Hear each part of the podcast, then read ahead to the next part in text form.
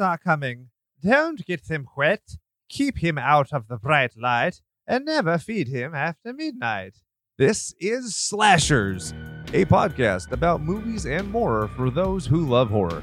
My name is Jake, and with me for the first time exclusively, without any other people vying for my attention and affection, is Jim, Jimothy Jim, Jim Turn, my good friend, pal, and confidant. How are you this evening, sir? I'm good. Why don't you say hello to all the mutant goons from beyond? It's because you're stepping into Brian's shoes. You have to do this now. Hello, mutant goons from beyond. Yeah, there we go. Lately, he's been really ornery with the audience. It's crazy. Yeah. He's that bad little boy. Hostile. A little James Dean action going on there. Rebel without a cause, but with a thick old dick and a beard, right? At I'm least sorry. One of those. Yeah. There we go. So we are doing Gremlins this week, which, Jesus Christ, there's so much great content out there about this film. Like, it's one of those ones where, I mean, we've talked about this, the conundrum of the show. If we do movies that are already great, there's already so much stuff out there that's like hard to compete with. And if you do things that are too obscure, people are like, well, fuck that. I'm not going to go. Like, the pinnacle for me is Mister Vampire. I can't justify spending fifty bucks to get a Blu-ray of it. So here's open challenge. If you're a fan of this show, you send us a fucking copy of Mister Vampire on Blu-ray, or I will make an episode of this show and you will be a guest. I guarantee it. But it will not be on Mister Vampire because nobody can fucking find it. That's my diatribe. So on this one, you know. It's such a tease, too, because every time we try to find it, there's something that looks like it, and it's some other, like a remake or yep. number two, but it's called number one. It drives me fucking crazy. And I can't tell the difference because I don't know what the fuck it's about anyways. Yeah, the last two times I went on eBay and tried to find it, I ended up using, you know, Google's translator, which is developed from WordLens, where I just look and make it translate and go, oh, well, I know this is wrong.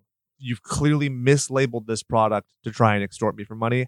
I don't appreciate it.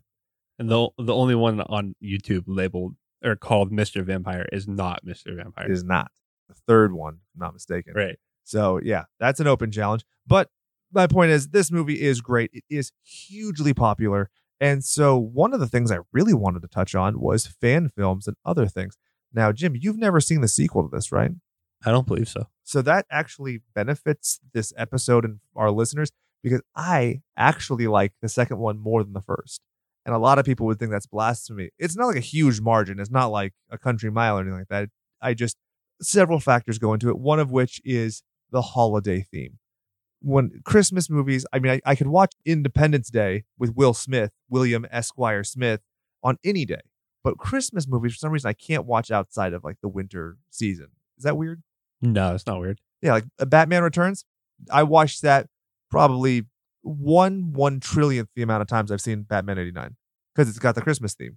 So even though I was a big Batman nerd, couldn't do it. I think there's like a feeling that just holiday movies just have. Yeah. Like no matter what. It could be a small part of the movie. It just kind of sets a tone. I truly think I've seen Die Hard with a Vengeance probably more times than Die Hard because I only watch Die Hard Christmas times. Right. So my point being, do you find the Christmas theme distracting in this film at all? There's a little. Yeah. Because it's, it's super heavy. It, I mean, it's so integral to... I mean, well, it's not really integral. It's just there over everything. Yeah, and then there's the weird monologue that Kate gives, which I think is just... I think that's probably one of the best moments of the movie, and it's got some weird history with it, so we'll get into that. But, yeah. So, in terms of other Gremlins media... Gremlin is a word that comes from Gremlin, which is to vex. Did you know that? I did not. Now, Roald Dahl, Roald, Roald, how does Dahl, the guy who did Charlie and the Chocolate Factory, the big fucking giant, he had done a book called The Gremlins in nineteen forty-three, which was almost a Disney film. You know what else was almost a Disney film? The Beastmaster. I shit you not. Don Cascarelli talks about it in his book, and it's awesome that he tried to market it to Disney. I honestly kind of sad it never happened. Wasn't that a T V show? It was three movies and a T V show, yeah. Okay. I, he, I don't I haven't seen any of the movies, so he only did the first movie, and he had like in his book he details just the amount of shit he had to go through to make that movie. Yeah, oh, God, I I cringe listening to it. The dude, so there's a guy who was, you know, meddling with all of his affairs. That guy had three assistants who got fired throughout the course of the movie. So that tells you that, like, it was just shenanigans. But that's uh, this isn't the Tom Cascarelli show, although you should definitely read that book. In nineteen forty-three, there was a W B cartoon where Bugs Bunny, it was called Falling Hare, and he faces off against gremlins that are trying to crash planes, almost exactly like Mister Futterman says, dun dun dun. And so, have you ever seen the original Twilight Zone episode with Willie Shatz, as I call him? There's something on the wing. No, I haven't.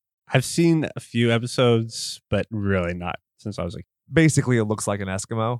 And they said it was a gremlin. And so in the eighties version of the Twilight Zone movie, John Lithgow actually does that scene. And it's like this really fun gremlin. I highly recommend. That's actually my favorite of the Twilight Zones that were redone. Lithgow is just fucking chewing the scenery like it's going out of style in that one. But there are some of your more classical references to gremlins. Did you know that there was an Atari twenty-six hundred and fifty-two hundred video game for gremlins? Oh, no. They're bad. I played an Atari once in my life. Real bad, isn't it? Yeah, I think I was probably I was like a teenager too. So, oh, yeah, I was used to at least PlayStation and sixty-four, maybe P S two at the time, probably P S two at the time. But we were at a hotel in Lake Tahoe. No, and they had Ataris, and you can go up to the desk and like check out games. Oh man, you were like, why the fuck not ruin my yeah. life? I had a friend when I was visiting my grandma who had one. And we were like, oh, this is going to be so cool. We're going to be like retro gamers. We're like nine. God, it was a mistake. Yeah. Nothing worked. Every controller we tried was broken. Every game didn't work. We're like, what is this? Right. I, I remember having a lot of problems, probably because, you know, these cartridges or whatever had been handled by billions of kids and they're not, you can't get new ones. Exactly. And also, you know, I'm sure you had people blowing in the cartridges and oh, which alcohol swabs and shit. Not supposed to blow in them, You're even not. through your shirt. It's not a good custom and practice. There was also a text-based game in nineteen eighty-five. Guess what? Also terrible. Why would you have a very frenetic movie turned into a scrolling text game? But I move on. It seems kind of backwards. It does.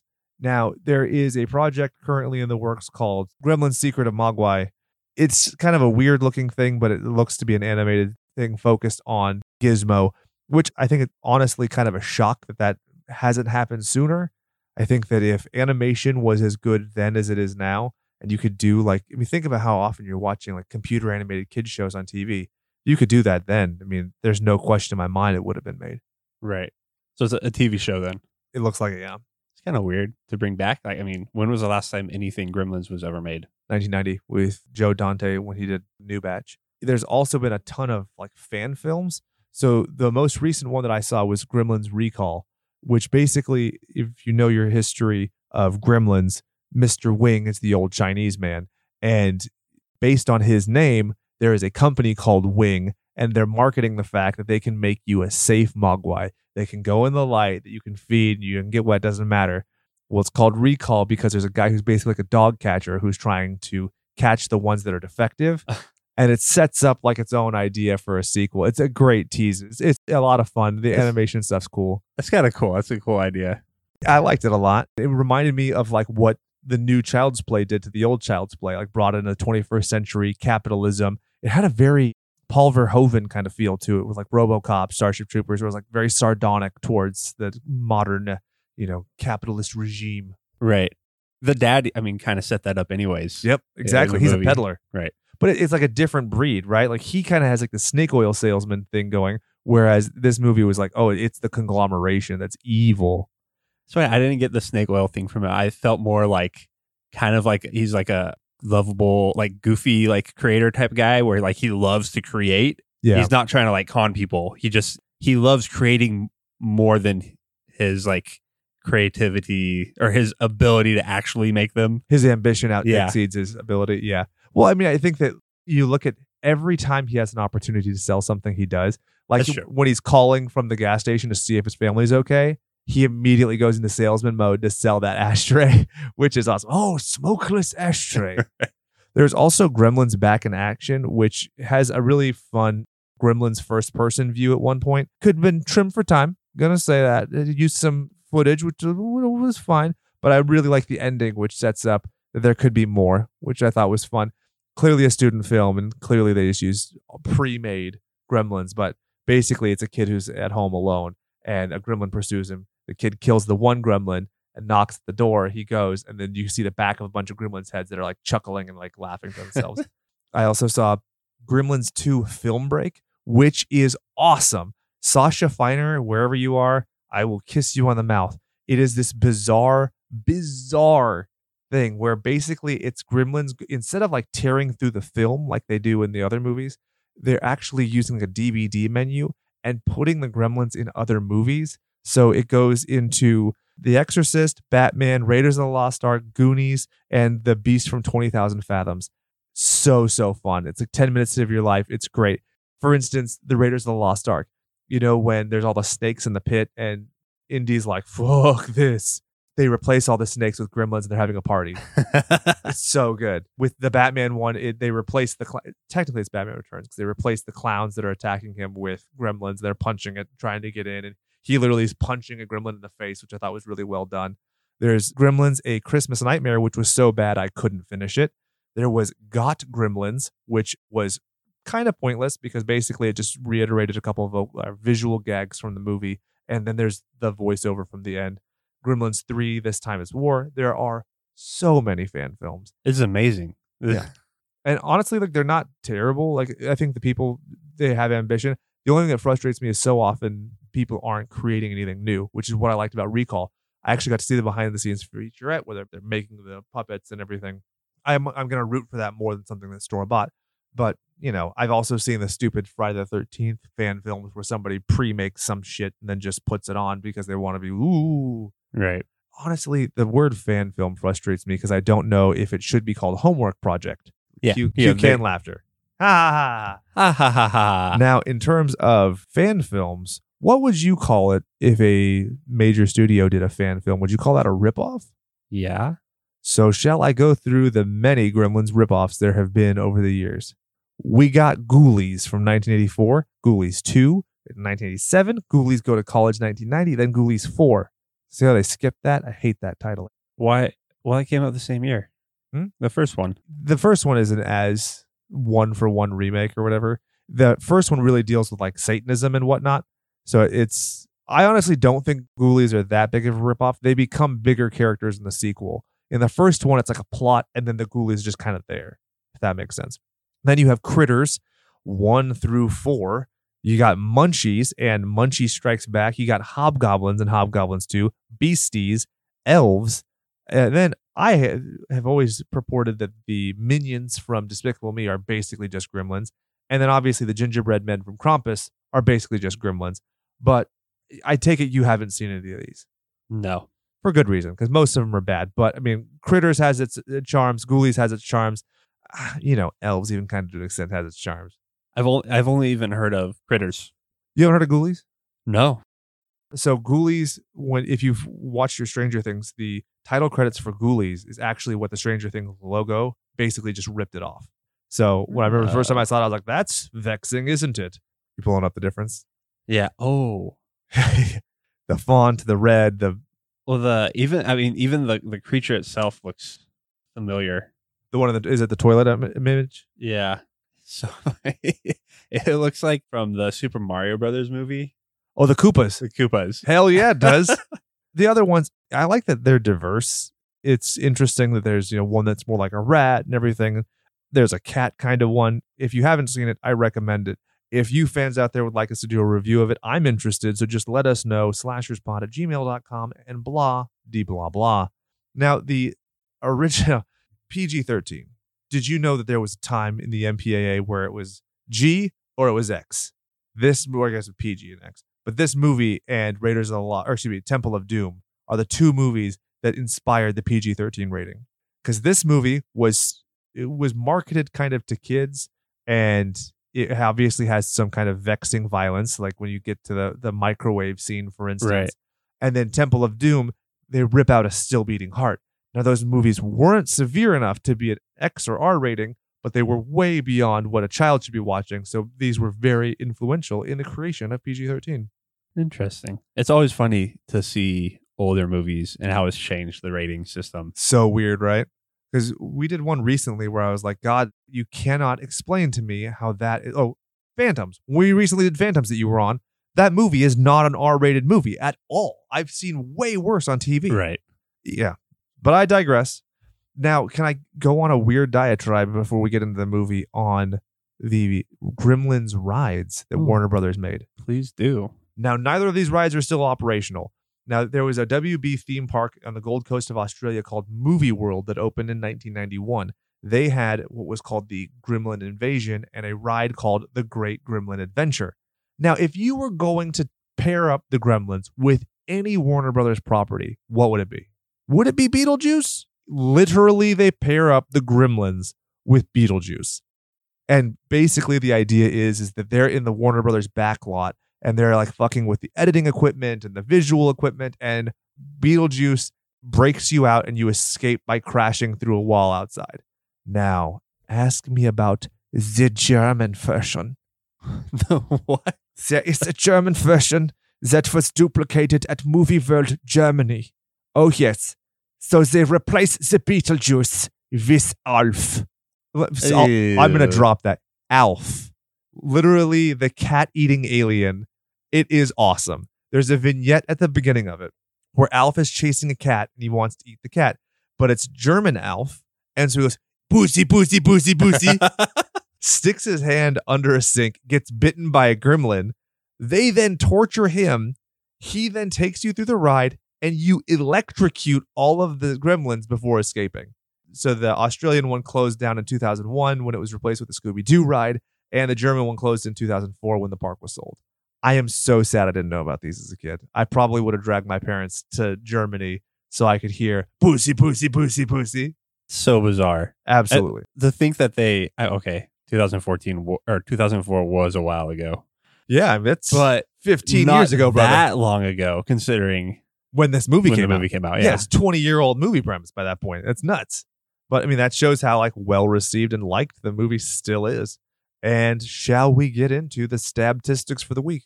Let's do it.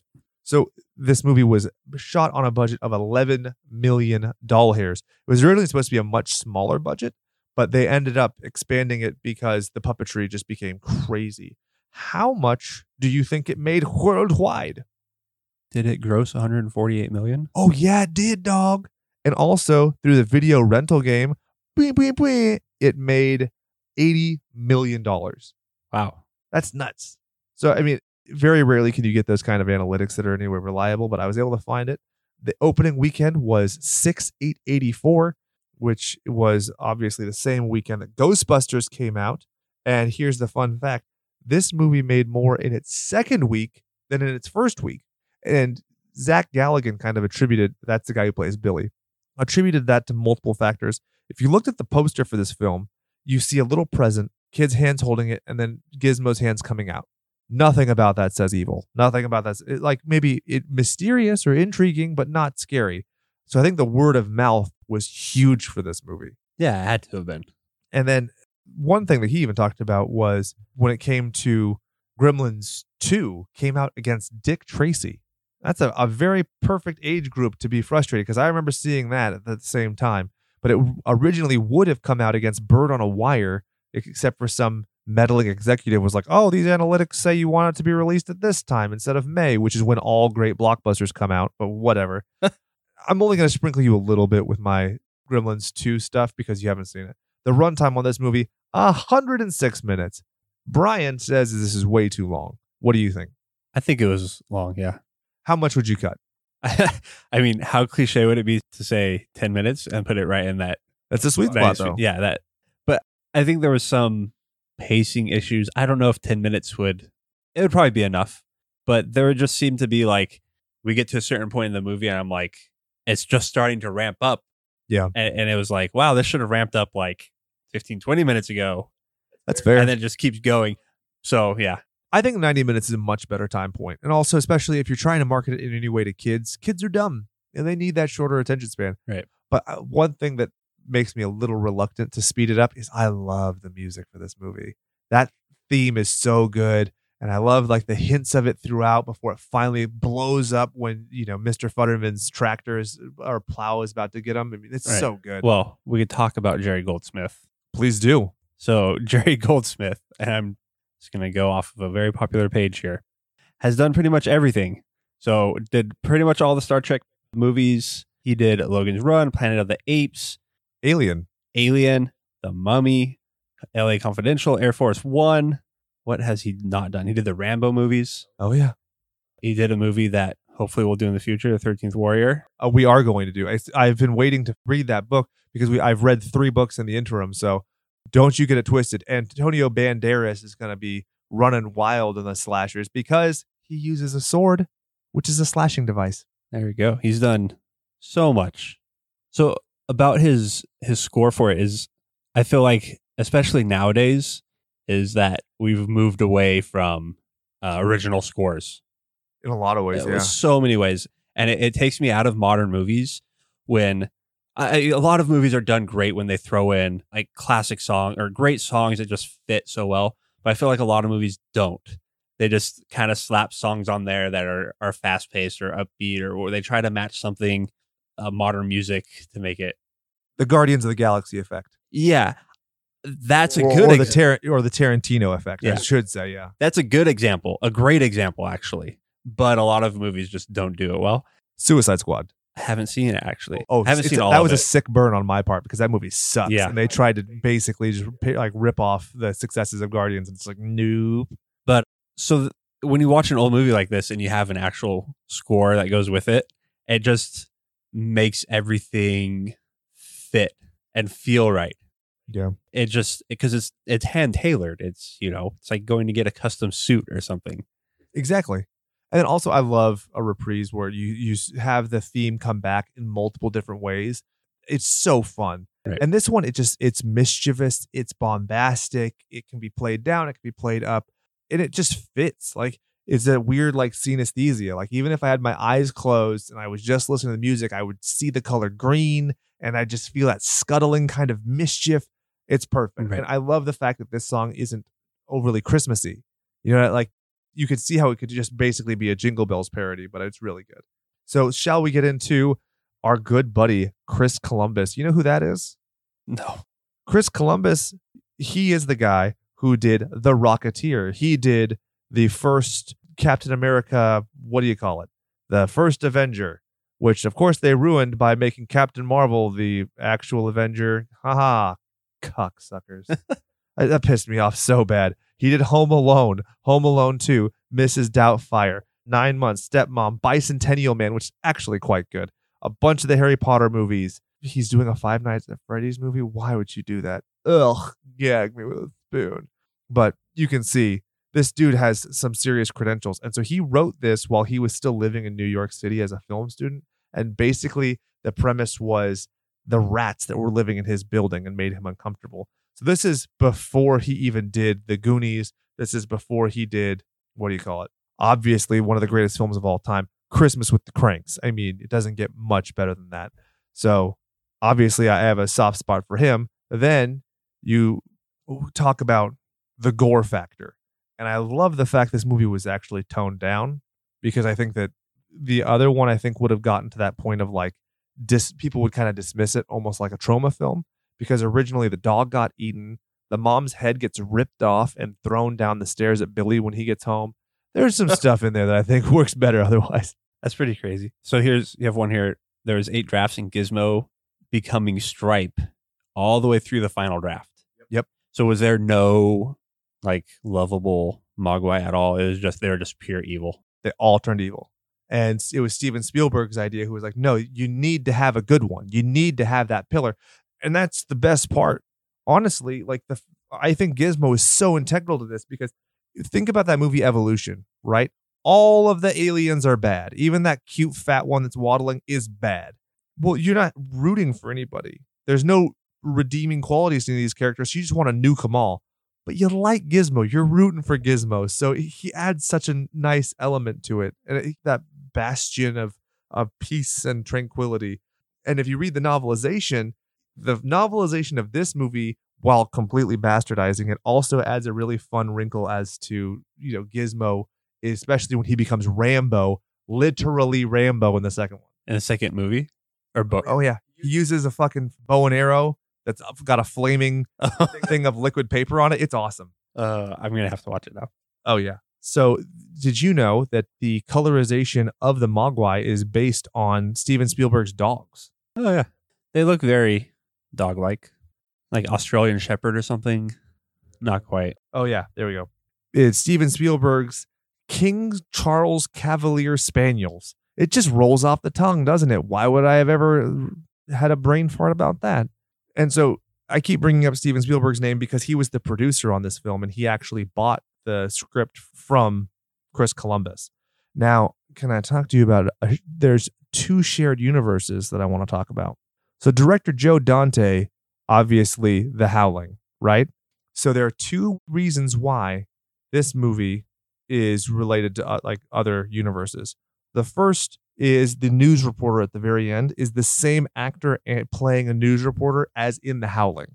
So basically, this guy is in the, you know, the best. He's going to be a Pulitzer Prize winning guy be, or Pulitzer Prize winning journalist because of this. Then you have, and I quote, Chinese boy, if you go to the credits, and he is obviously short round. He was he was credited as Chinese boy. It literally, if you read the credits, it just says Chinese boy, but he's wearing the Yankees hat. He's fast talking. He's just a teenage version of Short Round. So this movie is in the Indiana Jones universe and otherwise. What do you think? I'll buy it. Yeah, I don't think many people will, given the fact that Indiana Jones takes place like fifty years before us. But maybe it's Short Round's kid. Maybe Short Round smoked too many cigarettes and he's Mister Wing. It was Short Round Wing the whole time. And now the other producer was wah, wah, Kathleen Kennedy. Oh, hey, there she is again. Eh, awkward. She has done good things. This is one of them. So she's probably still riding the coattails of this as she butt fucks Star Wars. Yeah. So do you want to know about the original novelization of this? Yeah. It's fucking weird. Did you know that the Mogwai are aliens? No. They were created by a thing called Mogturn men, and the Mogturn men use cross-pollination and mixed different species of crawling carnivores and created a very, quote, their vast intelligence to seem to interfere with their ability to communicate. So literally, Gizmo is so smart, he can't talk human because he will like blow your fucking mind. So he created these creatures, the Mogturn men created them to be these great examples of living in peace and harmony. Then they were unstable, and that's where you get the rules. But one out of every ten thousand Mogwai are good. So Gizmo is an incredibly slim chance. And he has like masters meditation.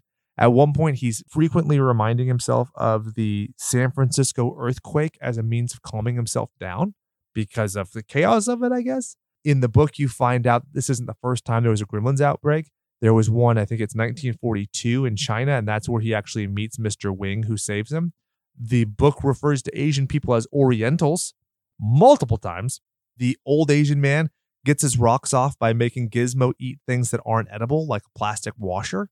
Super weird. The Mogwai can talk to each other, but then the Mogturn men had genetically engineered them so they couldn't kill one another, which is why Stripe doesn't kill him. Very interesting.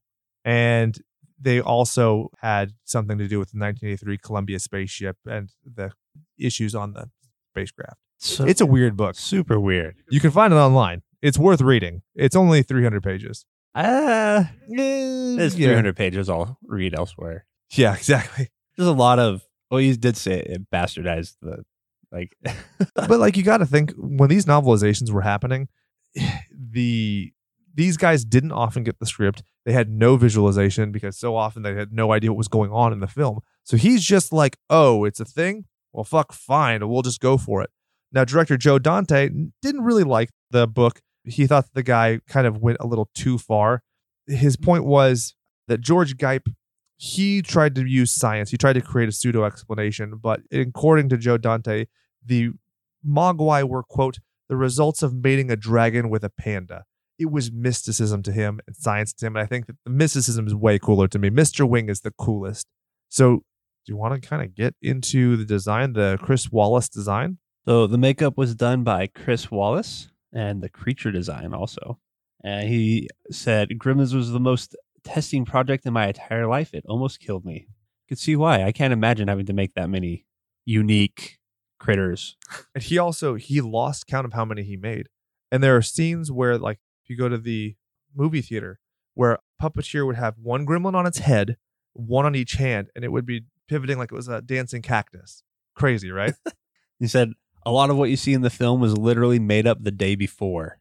Yeah. Like Stripe on the skateboard, they've just figured it out. Funny enough, one of the ones that was really easy for them to do was Stripe on the tricycle. Okay. Yeah, that was like funny. A built-in training wheel. I thought it, because it's like, it's the very, very climax of the movie, and he's just do-do-do-do ready. It's so silly. But that's, that's the great part, is he's the most evil one, and he's still a doofus. Like, he still wants candy, and he's right. still playing games. So, I mean, this movie is near perfect, and I think that the second one is just slightly nearer to perfecter. So originally, the Mogwai were brown and even more furrier, and Steven Spielberg recommended they change the color to be more like Gizmo, which makes sense. You wouldn't, I mean, they're all the same yeah. creature. You wouldn't want one looking like a, I don't know, monkey or something. They just looked weird. It looked like they were just dirty. I think probably one of my favorite things that Rick Baker did in taking the reins and doing Gremlins two, well, A, he didn't want to do Chris Wallace's work. That was just not a consideration for him. But then B, he really had some great ideas. So, spoiler alert, other Mogwai come from Gizmo getting wet in the movie, right? And as the other Mogwai are there, each one has a different personality. You know, there's one that has a mohawk, but it's black and it looks evil. There's one that's just completely daffy. There's one that's kind of slow and dopey. And when they become gremlins, they still retain those elements to them. And just the diversification. They also do some really visual, awesome gags when it comes to like cross and like bioengineering and stuff. But that's like the big takeaway. But this is such a good template to go off of. I'll just, it's so good. So we talked about it earlier, but the coloring. Mm-hmm. So the new Lady and the Tramp live action movie for mm-hmm. Disney Plus. Awkward. They changed Lady to the King Charles Cavalier Spaniel. Yeah, not a fan. It keeps trying to get me to watch it when I log into it. I'm like, no, I just want to watch the one thing, The Mandalorian, and that's it. Oh, The I, Simpsons. Oh, yeah. Duh. And then I started watching Gargoyles again, too. So maybe a few things on there. Shall we get into nicknames? Nickname? Prick names. Zach Galligan was Billy Peltzer. He described working with the puppets, quote, as an actor's nightmare. You could see that. Yeah, and so the rules element of the movie was added pretty late in production as well. They didn't originally exist. So when they added the rule of not eating after midnight, even the cast and crew was aware of the time zones joke. But that actually even gets directly made fun of in the sequel. But the point is, is that they just kind of rolled with it, which I thought was very interesting that he was very open to talking about these issues. They said that all of Gremlins was shot on the soundstage except for one day, which was in Pasadena. They also shot the Chinatown stuff in Glendale, but that obviously didn't have Billy in it because it's just right. his dad. But I mean, it was super small and focused and everything. And he talked about how when he would drive off the lot from Warner Brothers every day, the security guys would make him open his trunk and prove that he hadn't taken a gizmo because those puppets were valued at thirty thousand dollars to forty thousand dollars of nineteen eighties money. That's crazy. Does that blow your mind? Do you know how many they made? Dozens. So here's the interesting fact. Gizmo was never meant to be in the entire movie. Gizmo was only going to be in the beginning because he turns into Stripe. So it's only late in the game, but they take this fucking puppet that was only meant to get halfway through the movie, and they're having to go through everything. And he's having to drive around in a fucking car, and he's having to be toted around in a backpack. He's trying to do all this extra stuff. So they had to get really creative with that. It's a good thing that the Mogwai looked like him because they could just rotate him out. Now, did you know that on that topic, up close shots of Gizmo, how big do you think that Gizmo is? A, a, a little bit bigger than your hand? No, dude. The close-ups are about the size of your wingspan. Oh, it's a huge puppet that they would shoot because they could be way more detailed in the animation and everything, and they just scale it in. And I was so grateful to be watching this in H D. Like, usually I don't really care about H D all that much, but this was so rad to see. Just the attention to detail in that face was so great. Do you have a four K T V? Uh, I think it has that feature. I, I'm not sure. Oh, well, I don't ever. I think. I think it does, but I don't think I ever have anything that's in four K. Well, oh yeah, The Mandalorian. I, yes, it okay. is four K. Yeah, well, because Gremlins, I don't have a four K T V, but when I went to watch it on YouTube, it was like it was like four K. I was like, oh wow, like it's pretty spiffy, crazy. For I mean, that's the cool thing about film is that yep. you can scale it. Uh, the definition's all there. It's awesome. Yeah. And, yeah. And there's so many details to be found in this movie. When we get into the play by play, I'm just going to belabor everything. This is going to be a seventeen hour fucking episode. So let's get to the point. What would you call Billy Peltzer? The old Billy from. Do it. No, it's okay. Oh, Billy.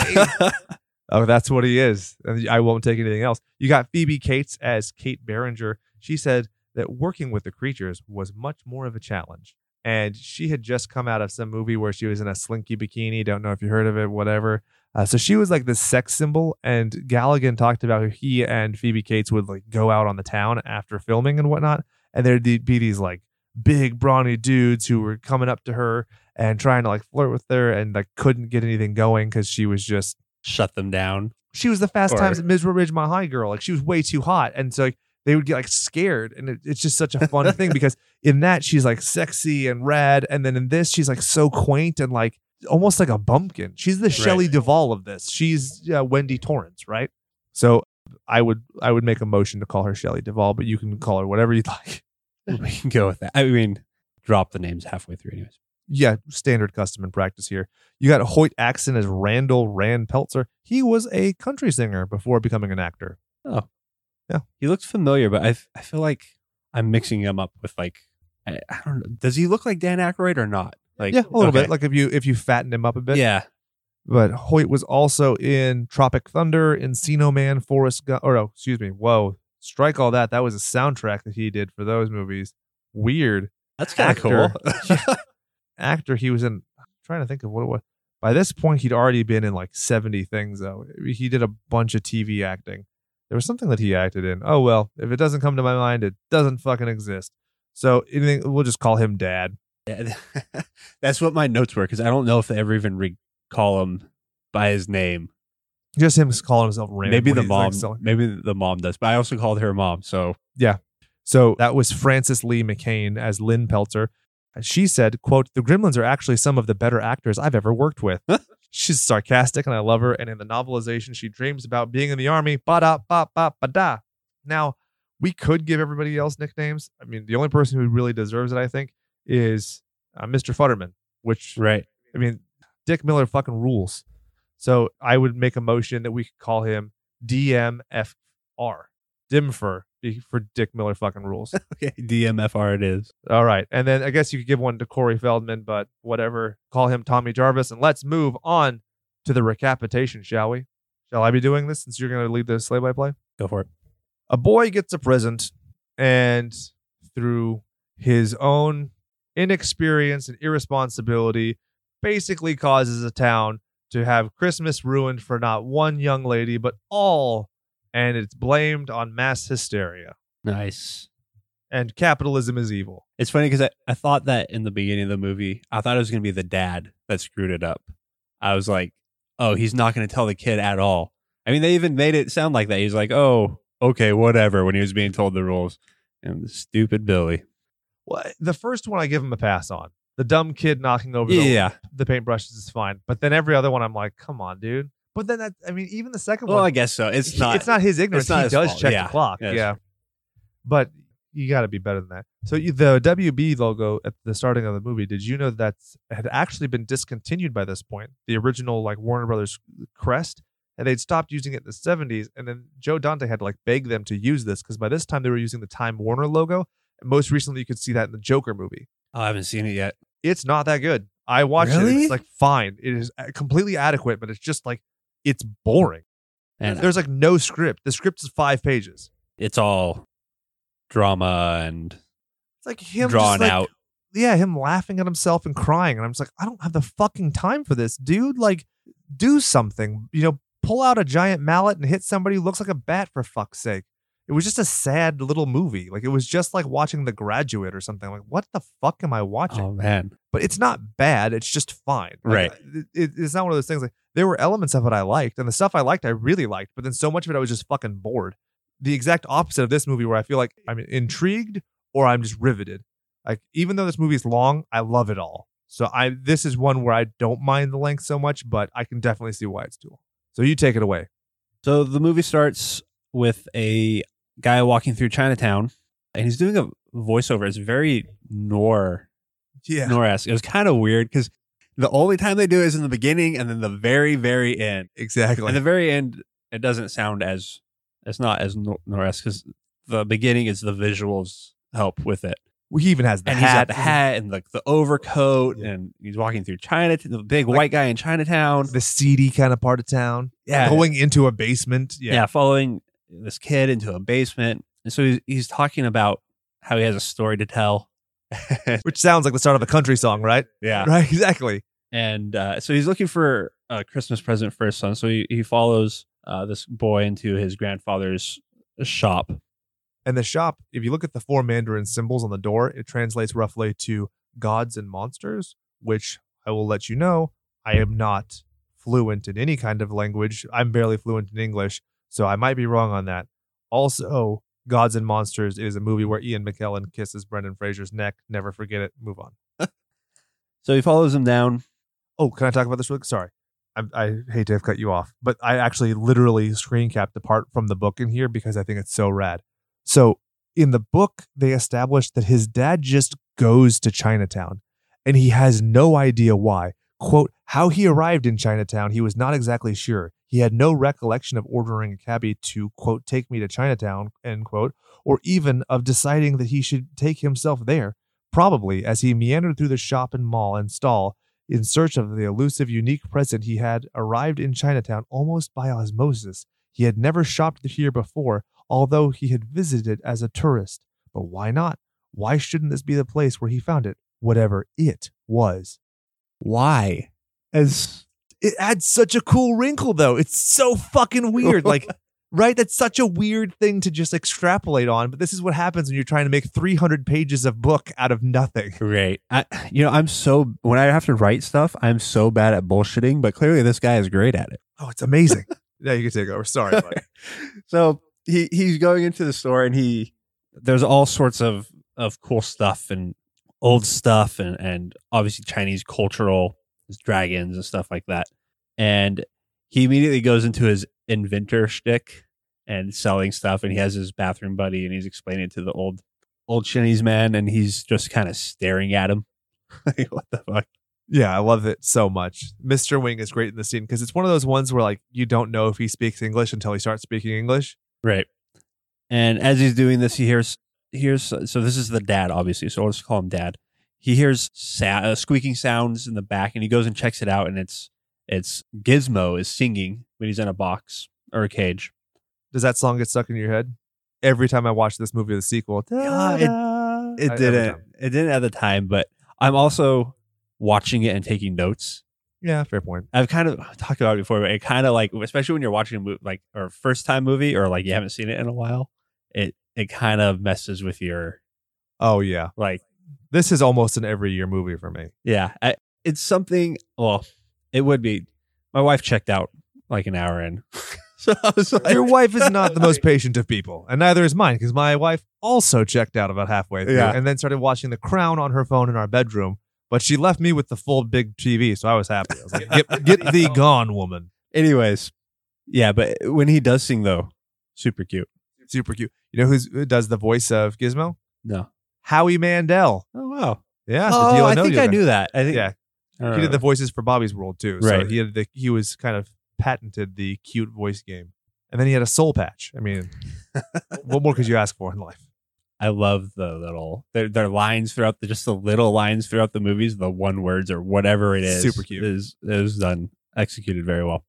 So here, here's a squeak and he goes back and checks it out, and he offers a hundred bucks for it. And the old man says, with Mogwai comes much responsibility. And the kid basically tells him to wait, wait outside. And so the guy, the dad leaves, and he, the boy brings a box with the Mogwai in it. And this is where, on the way out, it's like a panning, large, long panning shot of just like him leaving. You're not really close to him or anything. And it's like the voiceover again saying the rules.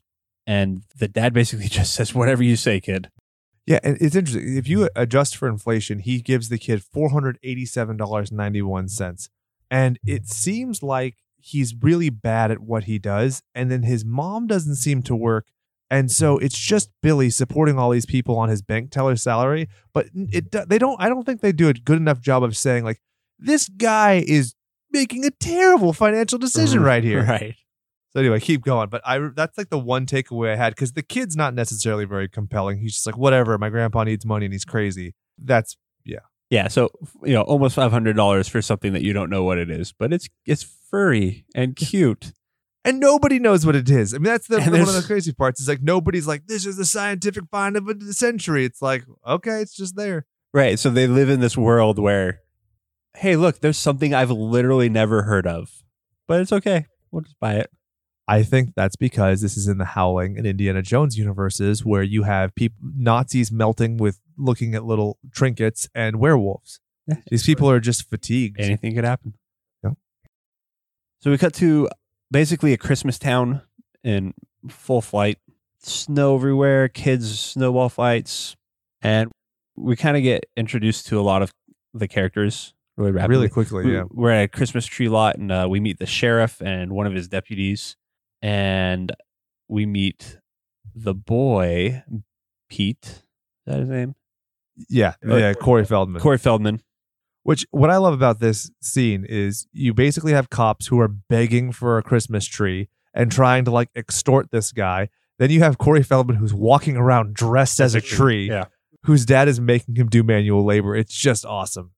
And then we meet, oh, Billy. So we meet Billy and and his dog. Uh, they're trying to get his V W. Barney, have some respect, played by the Barney. Great and illustrious Mushroom was the name of the dog. I'm not kidding you, man. I went way into the weeds with my research on this one. This is what happens when Brian edits the Patreon bonus episode and I have extra time to breathe and think over the week. I'm like, well, fuck, why not read a three hundred page novelization that sucks and makes things weird? Jake goes hard on Gremlins. Uh, yeah, I do. I raw dog did. So Billy and Barney are trying to get in their the his car and it won't start. And this is where Mister Futterman comes in, asks if he needs a jump, and D M F R. D M F R. And then D M F R talks about why won't it start? Because it's foreign crap. This is where nationalism's okay, because it's Dick Miller. Anybody else would be like, nope, that's not appropriate. However you want to qualify that, Jake. Yeah, no, for sure. I felt weird saying it too. I'm like, eh. I'm defending it with a fictional character. Nah, I'm just probably. We'll move on. You could, yeah. So Billy starts to walk through town to work. He works at a bank, and Phoebe Cates works there too. Did we have a nickname for her? I think we did. Oh yeah, it, it's Shelley Duvall. Shelley Duvall. So she. That's a weird one. I, you're not gonna like that. Let's no. just call her Fast Times. Fast Times. All right. So she works there too, and she kind of asks him to sign something. And they kind of give each other a look. For probably the worst love story I've ever seen in a movie. Yeah, they don't really have any chemistry. It was, it's very odd. Well, not even like lack of chemistry. It's like it just wasn't. There was just nothing. They were barely had. You know, even though they were together through, for like the majority of like the second half of the movie, they didn't really do much of anything. Yeah, and then when he kisses her, it's just, like, oh, okay. Yeah, they just kiss. So you're like, why? Okay. He's also not a gentleman. When they're running through the snow, he doesn't give her his coat. She's just walking around holding her elbows, and he's just like, oh, I'm sweaty in this huge, thick suit. And so we get Missus Deagle, so old cranky lady, coming through the street carrying a snowman's head, super crabby, bitchy to everybody. And she gets confronted by a mother and a children saying that her rent's going to be late because I guess she's their landlord or something. Like thirty-six bucks worth, and she's... Yeah.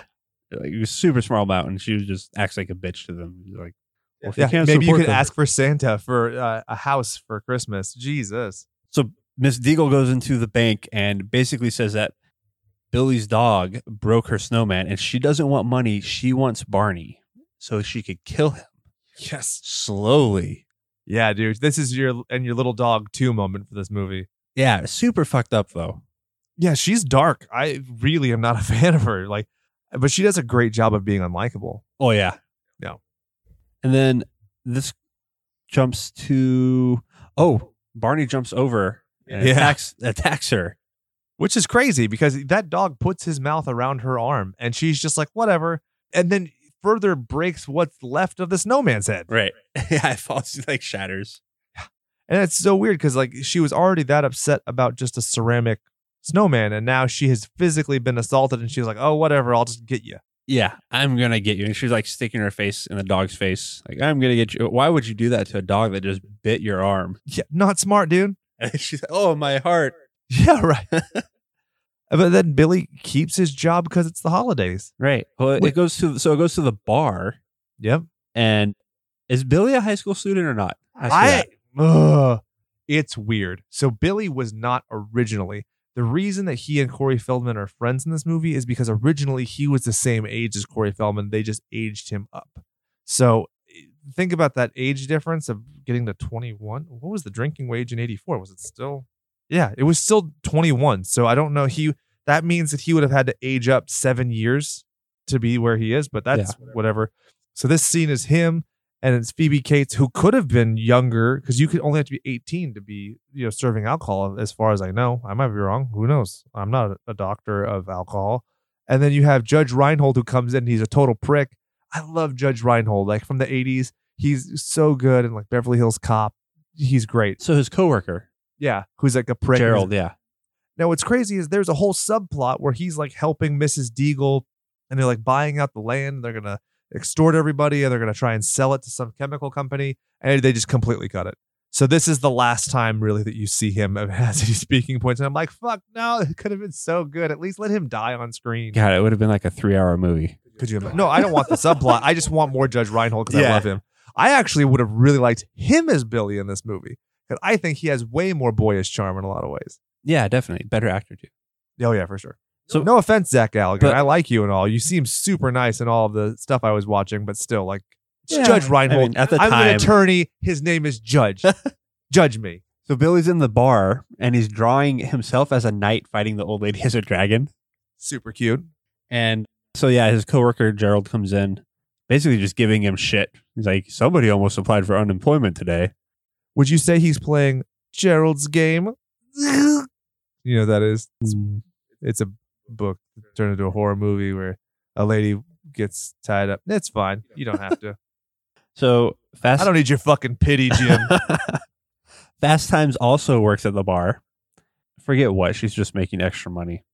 Yeah, because her dad's dead, so she has to help support her family. Oh yeah, that was super fucked up too. I love it so much. We'll just cut to that part. So Joe Dante loves this monologue. And Steven Spielberg didn't care for it, and the movie executives wanted it cut, but Dante and Spielberg got final cut of the movie. And so Dante was like, this needs to be in here. And Spielberg was like, fuck, fine, I guess, whatever.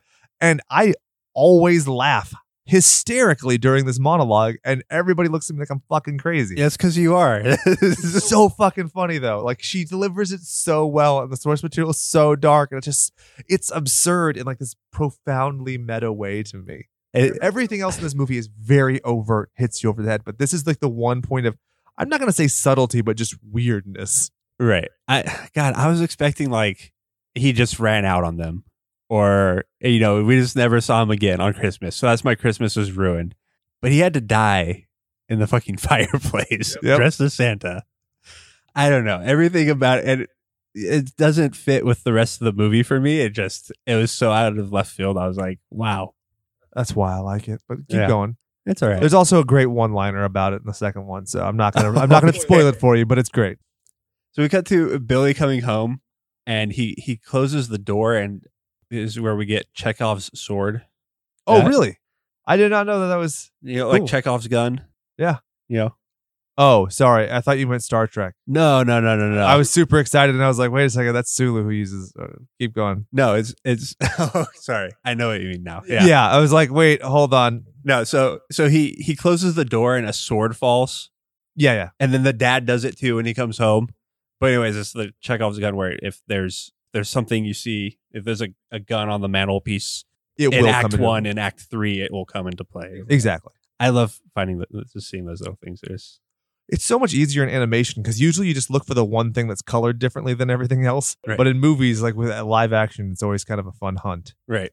So he goes and talks to mom, and it turns out Miss Deagle is also there. Very odd. I, I, I didn't understand what was going on there, but she was like obviously mad. Dad comes home, and this is where he gives Billy a gift. He shakes it. It was like, yeah. So he opens it, and he says, I think his dad calls it a Mogwai, but I just call him Gizmo. That's how he gets his name. Makes sense. Gizmo, because he's an inventor. Right. Yeah.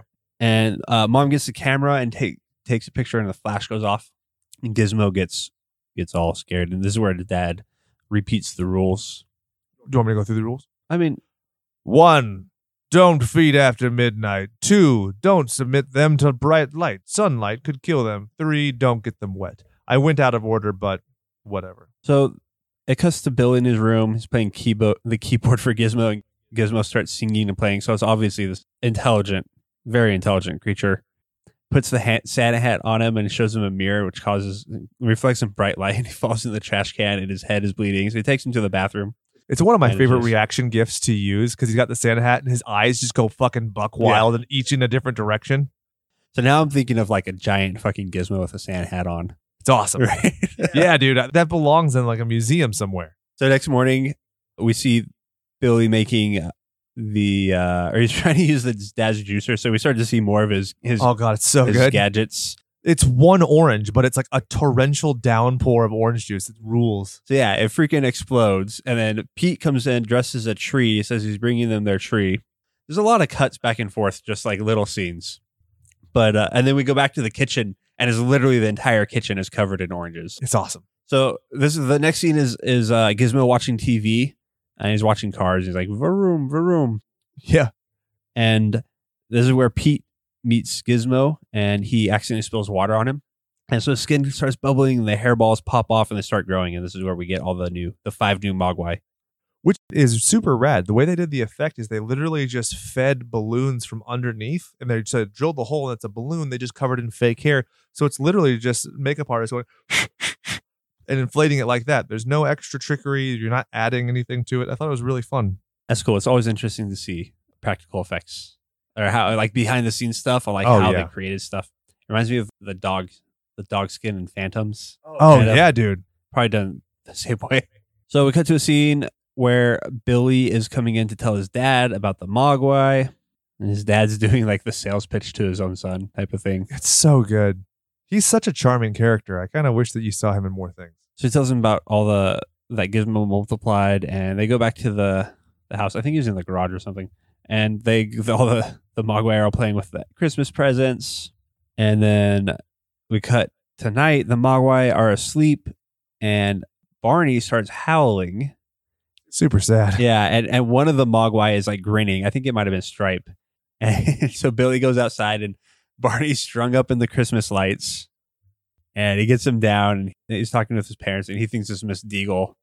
Which is, that's such a weird like jump to make. Right? Like that's clearly that didn't happen, but okay. Right. Right. This old lady got a hold of your dog and somehow strung him up in Christmas lights without getting her head bit off. Yeah. Pulled him out of the house, had the leverages to lift him over her head. Yeah. Come on, dude. But I guess, I mean, he is a naive kid, and he's very, you know, yeah. So, narrow perspective. So about him being a kid again, or maybe he's twenty-one. Yeah. Next thing he goes and asks, he calls his teacher to check out, or he brings he brings Gizmo oh. to his teacher. I call him Science Man. Science Man, yeah, Science Man. And so I don't know, you know, obviously, so, so you keep in touch with your teachers after high school. Some people do, sure, whatever. Or it's his teacher now, but they bring it to Science Man, and he he puts water on it, like a little dropper, like an eyedropper of water, to sprout one more Mogwai. It's so fun because it sets up that it's not an indeterminate amount of water, because when Stripe jumps into the pool later, it's like, you know, fuck. Right. Right. It's cool. Yeah. It sets up that there's a, another rule to, to whatever the, the mysticism behind the, the Mogwai is. So after taking him to the, his school teacher, Billy's walking by the bar, and Mister Futterman is drunk, and he's talking about foreigners planting gremlins in cars and T Vs and radios. And they get Billy and Fast Times get him to walk home. And uh, as they're as they're walking through town, we find out that Katie doesn't like Christmas. And then Billy asks her out on a date Thursday. And she's like, hell yeah, give me that dick. Right? Um, I might be paraphrasing. Sorry. So we go back to the teacher, and he's drawing blood with a syringe from the Mogwai, which has a, a certain degree of menace to it. Yeah. It was like right in the palm of the Mogwai's hand, too. I was very like, odd. Yeah, the, the finger's no good. But I mean, I guess he's trying to find fleshy bits that doesn't have hair on it, I guess. I don't know. I don't know. So we go, it cuts back to Billy in his bedroom. He's watching Inv- Invasion of the Body Snatchers. All the Mogwai are going crazy. So cute. It reminds me of my fucking kid just making noise and like running around. And I'm just like, what the fuck is happening right now? I'm trying to watch a black and white movie.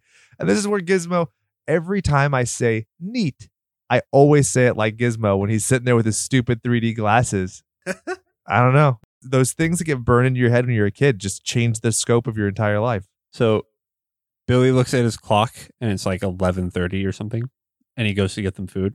And so he gets some chicken. And then we cut back to the teacher, who is also eating and leaves his sandwich next to the cage. And we go back to Billy's room. He's asleep. He wakes up. There's a bunch of cocoons in his room. So I had said chrysalis, and then I was I very sternly reminded when the subtitle came up and it said cocoon, and I was like, well, fuck. The p- papal stage. And what's interesting, the science man has enough foresight to take away the chips, but leaves a sandwich. And so I love when you hear the Mogwai go, yum. It's already started like, oh, this is evil. This is bad. Like, I would love to watch this movie for the first time, not having known what it was, because I could only imagine how cool that would have been. Like, oh, that's tipping the scales. Yeah. So they basically don't freak out at all, which is kind of weird. Billy ends up going to the lab and they cut out the cocoon from the cage. But really, like, they're not calling National Guard. They're not burning the things. And so it's his mom who's really starting to deal with it all. She is making cookies and she tries to answer with this cordless phone device that doesn't work. So she takes the extra two steps across the kitchen to answer, and it's the dad. And the dad's calling from an inventors convention, which this is an awesome seed of like in jokes. The guy who's on the little cart with the broken leg that's spinning around him, that's Steven Spielberg, dude. The time uh, machine in the background is H G Wells' time machine that's used in the movie Time After Time, where the guy who played the scientist from Teenage Mutant Ninja Turtles two Secret of the Ooze goes up against Malcolm McDowell because he's Jack the Ripper. It's so good. Then you have Robbie the Robot from Forbidden Planet. Oh, it's so good. Oh, and then Jerry Goldsmith is there and Zach Galligan's stand-in is there. I literally missed all of that. Oh, it's so cool. And then if you watch, if you watch closely, you'll see the time machine disappears like from shot to shot, and it, there's like a tuft of smoke implying that it worked. It's so good. And so basically he's like, yeah, I'm pretty much outside my depth. And they hang up. Missus Deagle, this is where she has the threatening Barney again. And then basically Billy is like, oh, Billy is like, oh, I know you killed my dog. You tried to kill him with Christmas lights. And she's like, I don't know what you're talking about. Then we go back to the science class. Do you want to know how into this movie I am? I can tell you what movie was playing on the overhead projector, bitch. Something it's called The Hemo the Magnificent from nineteen fifty-seven. Hemo, as in blood. Blood. Yep. Directed by Frank Capra. Oh! Yeah, dude, I went nuts. I'm sorry. Like, every time you're saying something, I'm having to debate, like, should I have mentioned the fact that he was leading the dog Barney through the streets with a thin piano wire, thus giving the illusion that he was not on a leash, but he actually was? Oh, my God. That's how detailed I am. So keep going, man. Sorry. I, I really, really like this scene. So they're watching a movie, and he's, for some reason, he boxed up the cocoon, and it's on his desk. And we actually cut back to Billy's room, where the cocoons are starting to rupture, and smoke and claws are coming out. And we're back to the science class, and the box is smoking and shaking. And just in time, the bell rings and the kids leave right as the, the, the box falls on the floor. So the teacher calls Billy to let him know it hatched, with the cocoon is on the floor and there's nothing there. So, like, obviously, whatever it was is got up. Yeah, you got to love his fucking priorities. He makes the phone call and then tries to track the thing down, whereas I'd be like, um, well, it could escape. It could hurt someone. You're at a school. Civil liability. Dude, this is chaos. He's looking for the Mogwai finally, and he's taking a candy bar and kind of like enticing him with it. So good. And you don't ever see it, but then it's it's like under the table. So he sticks his hand with the candy bar down there. What a dumbass. Yeah. And he, he gets You're supposed to be smart, science man. He get, his hand gets bitten, but you don't see anything. He just he screams, and then it cuts to Billy. So Billy comes in.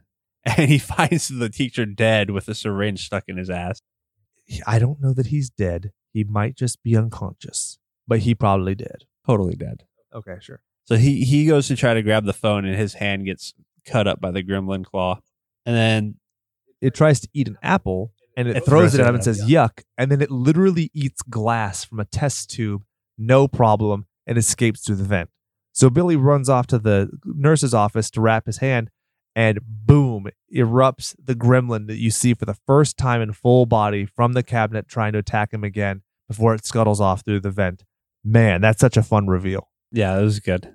It was kind of like just swinging uh, on the, the door, too. Yeah, laughing.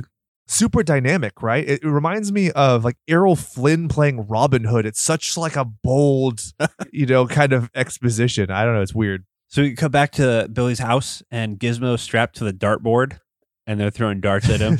It's so funny. So the mom goes upstairs to check out what's going on. She has a knife. And they throw Gizmo down through the laundry chute. And they say, Gizmo caca, which is awesome. So the mom sees all the hatched eggs. She answers a phone call and is Billy warning her, but the gremlins uh, pull the phone line out. And they say, phone home, which is obviously a jab at E T.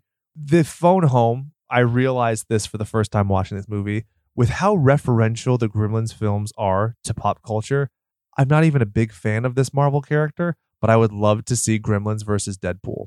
Because I just think that the fourth wall breaking could be fucking delightful. That would be pretty amazing. Sorry, that's all. You can keep going. And also the mom uses a knife, which if you know your Deadpool lore, he uses katanas and whatnot. So the mom hears Xmas music, Christmas music. Keep it. It's a problem with uh, reading straight from my notes. Dude, I know. The struggle is real, dog. So she goes downstairs and she sees a gremlin eating the cookies that she was just baking. He was, yum, yum. Which I love that he's eating it from the head first. Like, that's probably how I would eat it too, but it's just so much like more severe. And then it starts to eat out of the blender. The mom goes and turns on the blender, which was great. Shreds his head and guts and gore everywhere. Man, that's so good. And another gremlin comes out and he's throwing dishes at her, and she grabs a table as a shield, which is awesome. I expected her to be like, I could do this all day. And so she goes and stabs him right in the head. And then she grabs a bottle of something like Raid and then sprays the other another one into the microwave. It's actually flea and tick spray. Thank you very much. All right. I told you I went nuts. He's go, he's in there and he blows up and the microwave dings. So this is actually not the original cut. Originally, there was another microwave scene, which was even gorier that, that they had to cut down. How could it... Well, could have been uh, red, I guess. I uh, probably. Know. It was pretty... I mean, as far as, if you know, gremlin exploding, it's pretty... I love gory. It. It's so much liquid. It's awesome.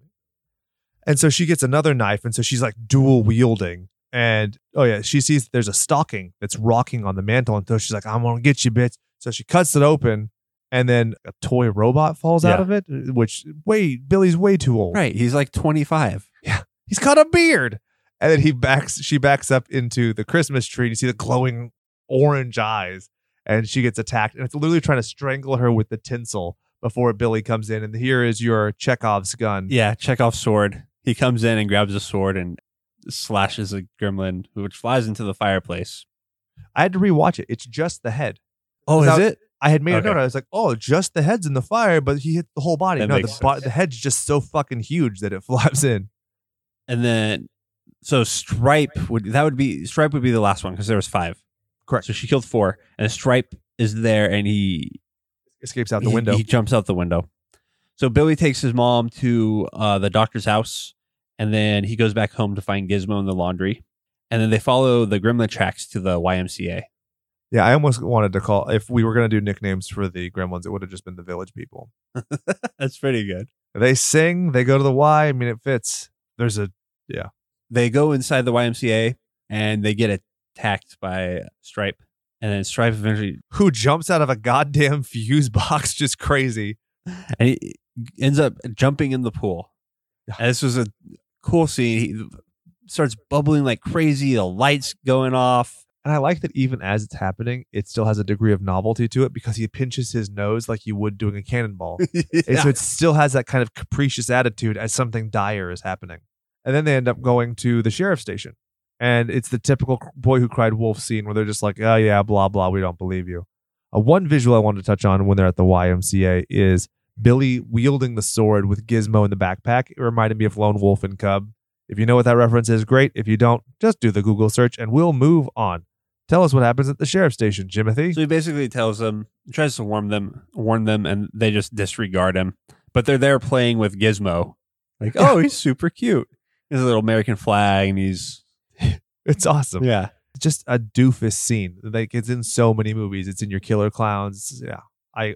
You see it so often, and that's probably a scene that I think could have been cut. I think the whole cop thing should have been cut. Yeah, because there's only two cops ever in the whole movie, so it's not like it's a big threat. And they don't do anything yeah. except get owned.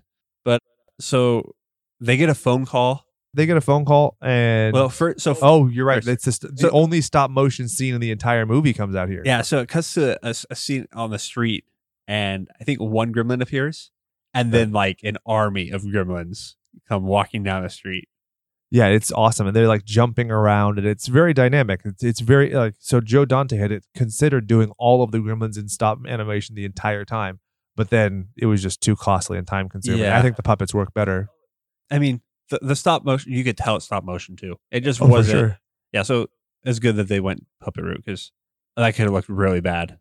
And so this is, it cuts to uh, the Futtermans. Yeah, and the wife moves like the fake log brick, which is just so weird. Gotta get it just right. And can we talk about how the Missus Futterman's like the nicest person ever? Because even as he's being a dick about like the T V not working, she's like, "Oh, you have the clicker." Yeah, I would have been like, "Shut your ass, old man." You might be Dick Miller, but you can suck your own dick off. So he, he's complaining again about a goddamn foreign T V. And the gremlins are on the roof swinging from his antenna. He's yeah. fucking up his T V. So he goes out to check. He hears the crashing sounds. And uh, Gremlin starts his tractor, and it busts through the garage. And it goes through the house. He runs to the house. It follows him through the house. And him and his wife are basically in the corner. And he's, what does he say? He's like, "Goddamn gremlin driving my tractor." Yeah. Famous last words, right? And they basically, it, it doesn't show it, but they basically get smashed by the tractor. Yeah. And the fact that, so they actually come back for the sequel. So that's one of the things about oh, okay. the ambiguity of them not necessarily dying, which I guess is not only just for the M P A A. Because like that's the thing. The science man is not necessarily dead. Right. So that's one of the, the kind of workarounds. But there's a window behind them. So, you know, it could happen where they just get pushed through it. Yeah. But yeah, what do you think about that reveal where the full orchestration happens as the plow is coming out? I think that's just terrific. Yeah, that was great. It's one of the better. Oh, yeah, a snowplow wasn't a tractor.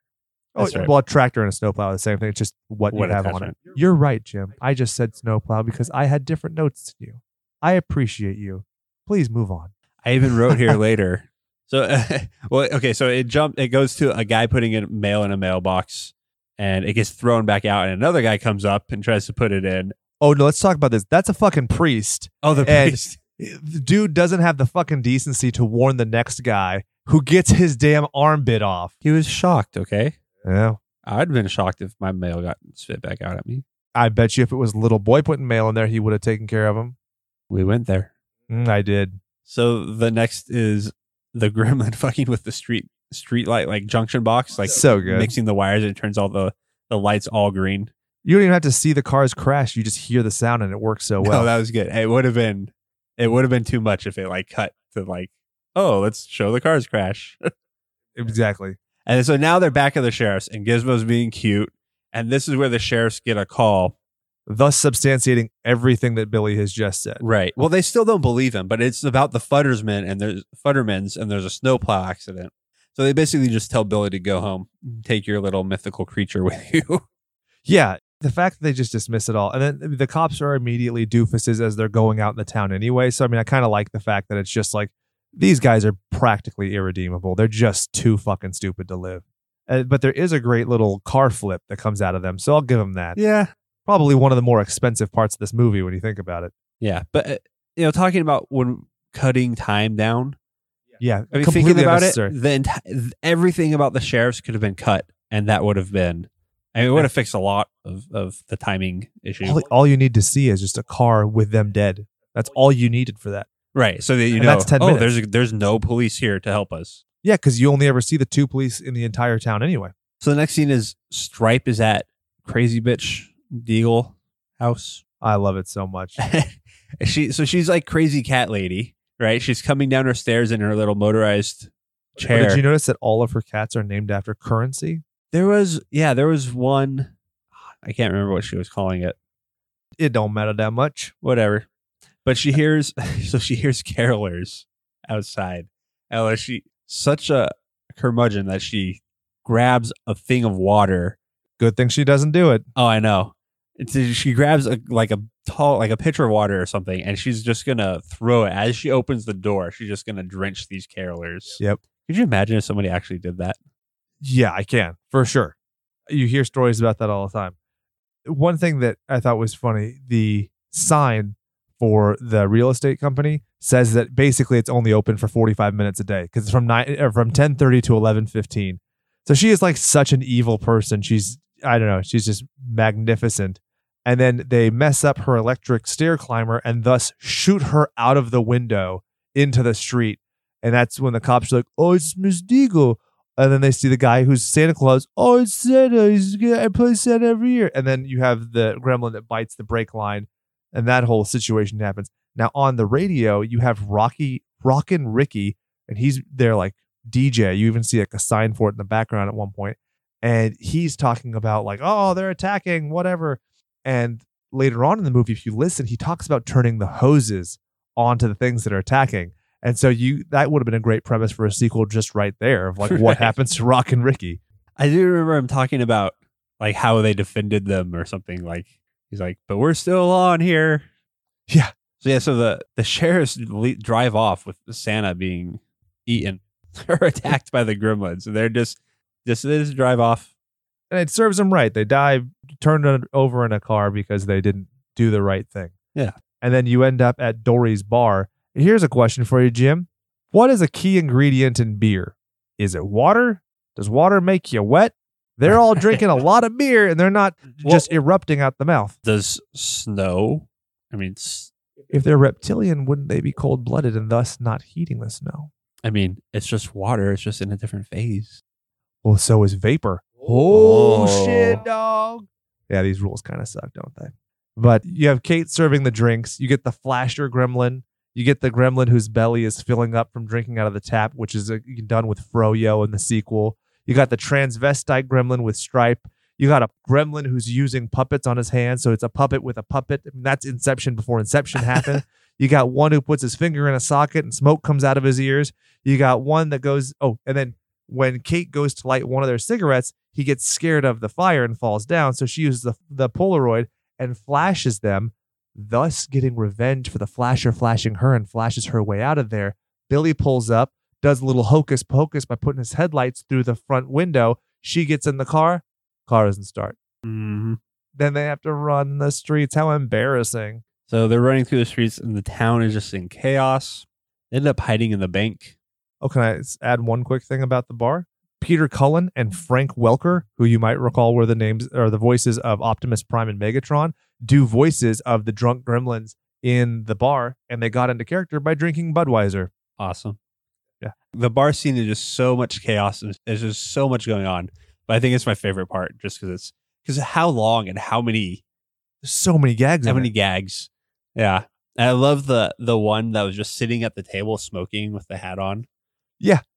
Whereas the like, puppet one comes up to him and is just like fucking with him. He gets pulls a mallet out of from under the table. It's so weird and silly. And like that's what that's basically that scene is what the sequel is. It's just everything is just so absurd and it's just delightful. And it's just chaos. And, and this one I like more because they're interacting with each other. I think that the theater has some good gags, but they're all looking in one direction. Right. So I would love to watch just them in the wild interacting with one another. Like it, that's so much more interesting to me than them dealing with people because the dynamics of like, you know, a superiority and everything, because they're all clearly beholden to Stripe, who's using a gun at one point and everything. He's clearly in charge, but then they're still like fucking with him and playing games. And there's still like the transvestite gremlin and stuff. It's just, yeah, I love it. So Billy says they're gremlins, Kate, just like Mister Futterman said. And she does the monologue that we talked about. And then when they go to the theater, because all the gremlins have disappeared while they were in the bank, you can see The Howling is being advertised, which obviously is a Joe Dante film. There's also references to E T, yada, yada. So when they go in, they see that all the gremlins are watching Snow White, which is hilarious. They're singing, they're dancing, they love it.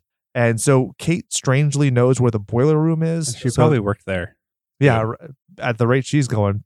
So all of the gremlins are watching. Stripe wants candy because he goes to the snack bar and it's empty. So he escapes. I love as he's he's getting out of his chair to go, the other gremlin next to him leans over and goes, milk duds.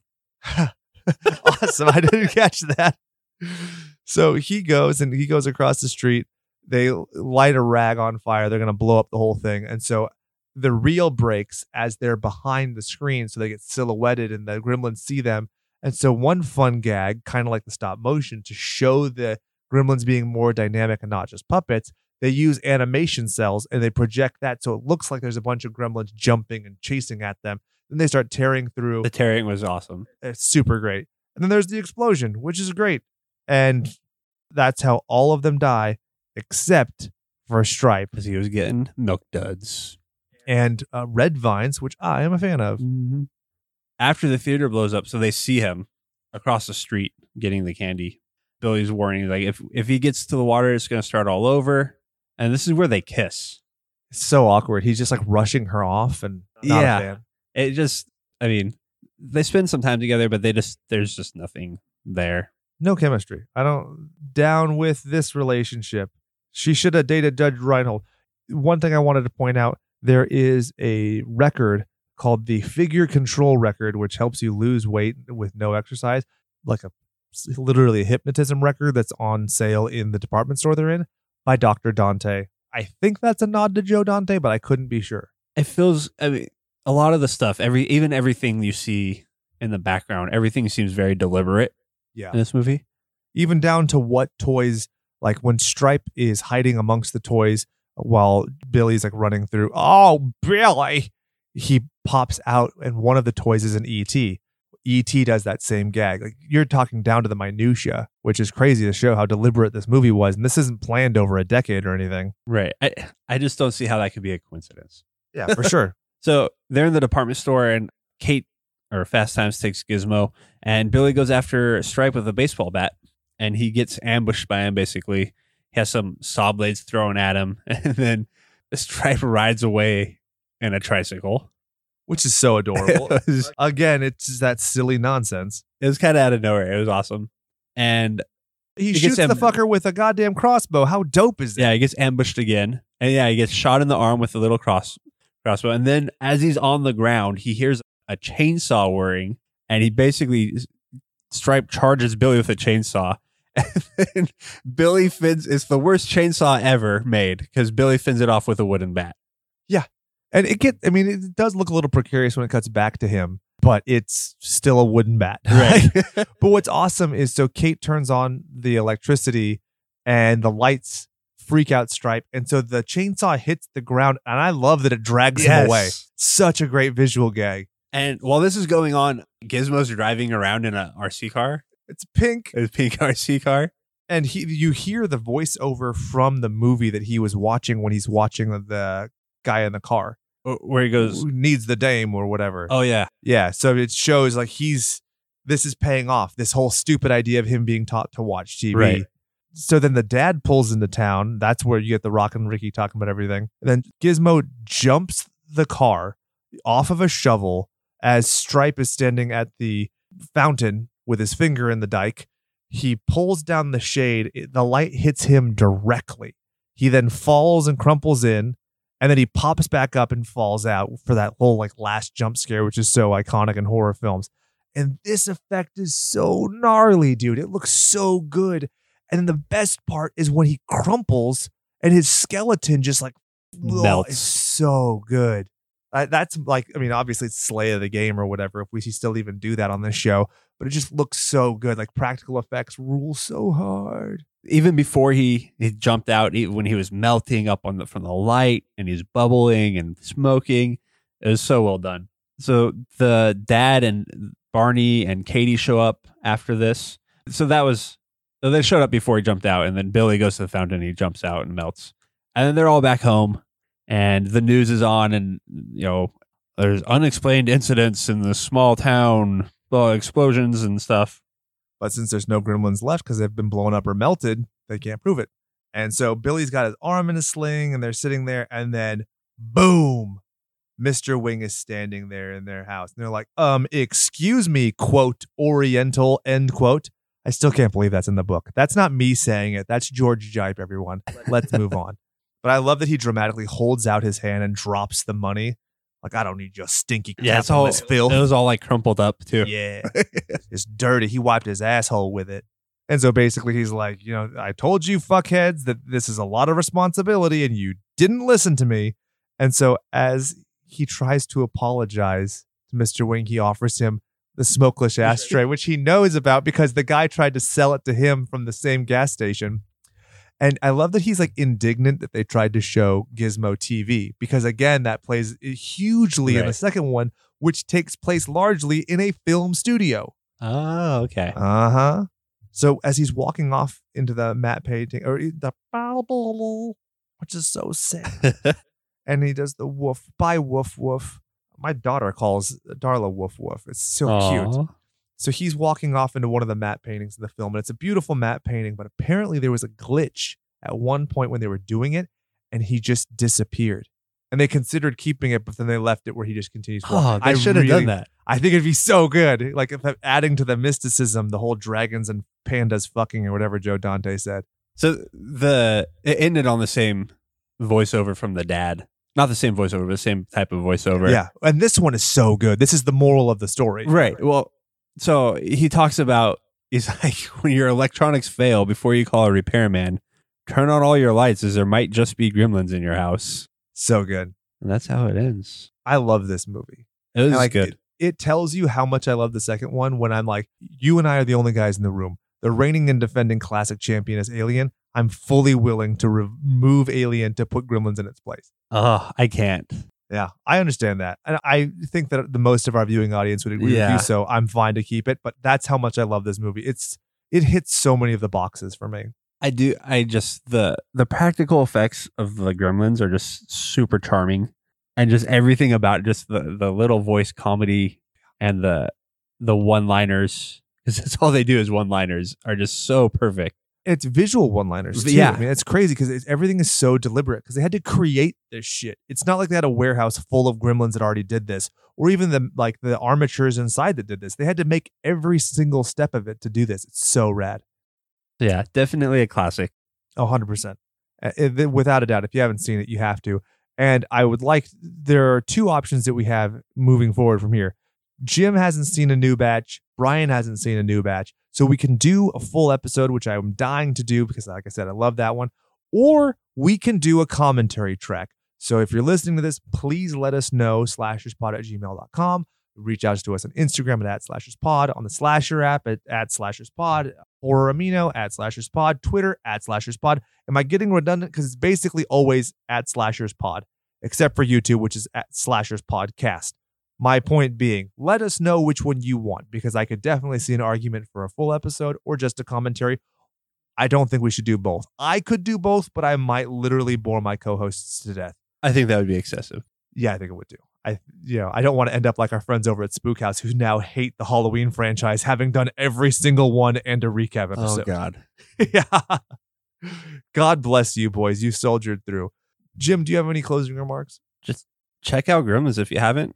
Super fun. And if there's any of the Gremlins knockoffs that we talked about that you'd like us to do, please let us know. Jim, do you want to hit us with that last action line, my friend? Enjoy fuckboy time. Beep, beep. And for Jim, for Chad, for Brian, for myself, I'd like to thank everybody who goes out there, rates and res- subscribes and does everything. Our Patreon patrons, we love you so much. Uh, my name is Jake, reminding you to go out there and do something you love. And remember that all work and no power play makes Jack a dull boy.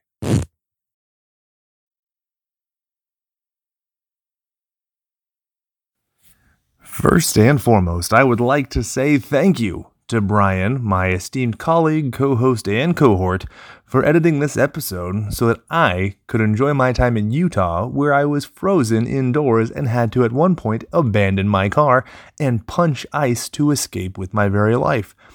Now, for those of you who know me, I'm a bit of a proud man. Not a proud boy, those people are weird. Proud man. And it shames me very greatly to admit that I thought I had already featured this band on the hidden tracks. That's how often I listened to Bone Church on Spotify, that I just was convinced, and I had to go through all of our old episodes and convince myself the, the truth. I haven't actually featured them, and to that I am so sorry. Now, Dan, one of the members of the band, he also features a movie podcast called the Movie Snack Podcast, which is a great premise. They pair up snacks for your movie with the movie. It's great analysis. Honestly, I'm a huge fan. Both he and Mike do a great job, but let's focus on the music here. This song is Pale Moon Sacrifice by Bone Church. Now, there's another band called Bone Church, but this is this is the legit Bone Church. This is, if you're going to be boning a church, this is the one you want to be doing it with. And if you'd like to see them live, they're going to be playing at Kodo on January third. And that's in Salem, Massachusetts. If you would like to find them on Bandcamp, it's bone church one dot bandcamp dot com. I would very highly recommend these guys. They're super cool as people and as musicians. I mean, it's super sultry, savory, and seductive. And if you're stuck in traffic or if you're pleasuring yourself, you could do a hell of a lot worse than listening to Bone Church while jerking your gherkin. Anyway, this is Bone Church with their song Pale Moon Sacrifice.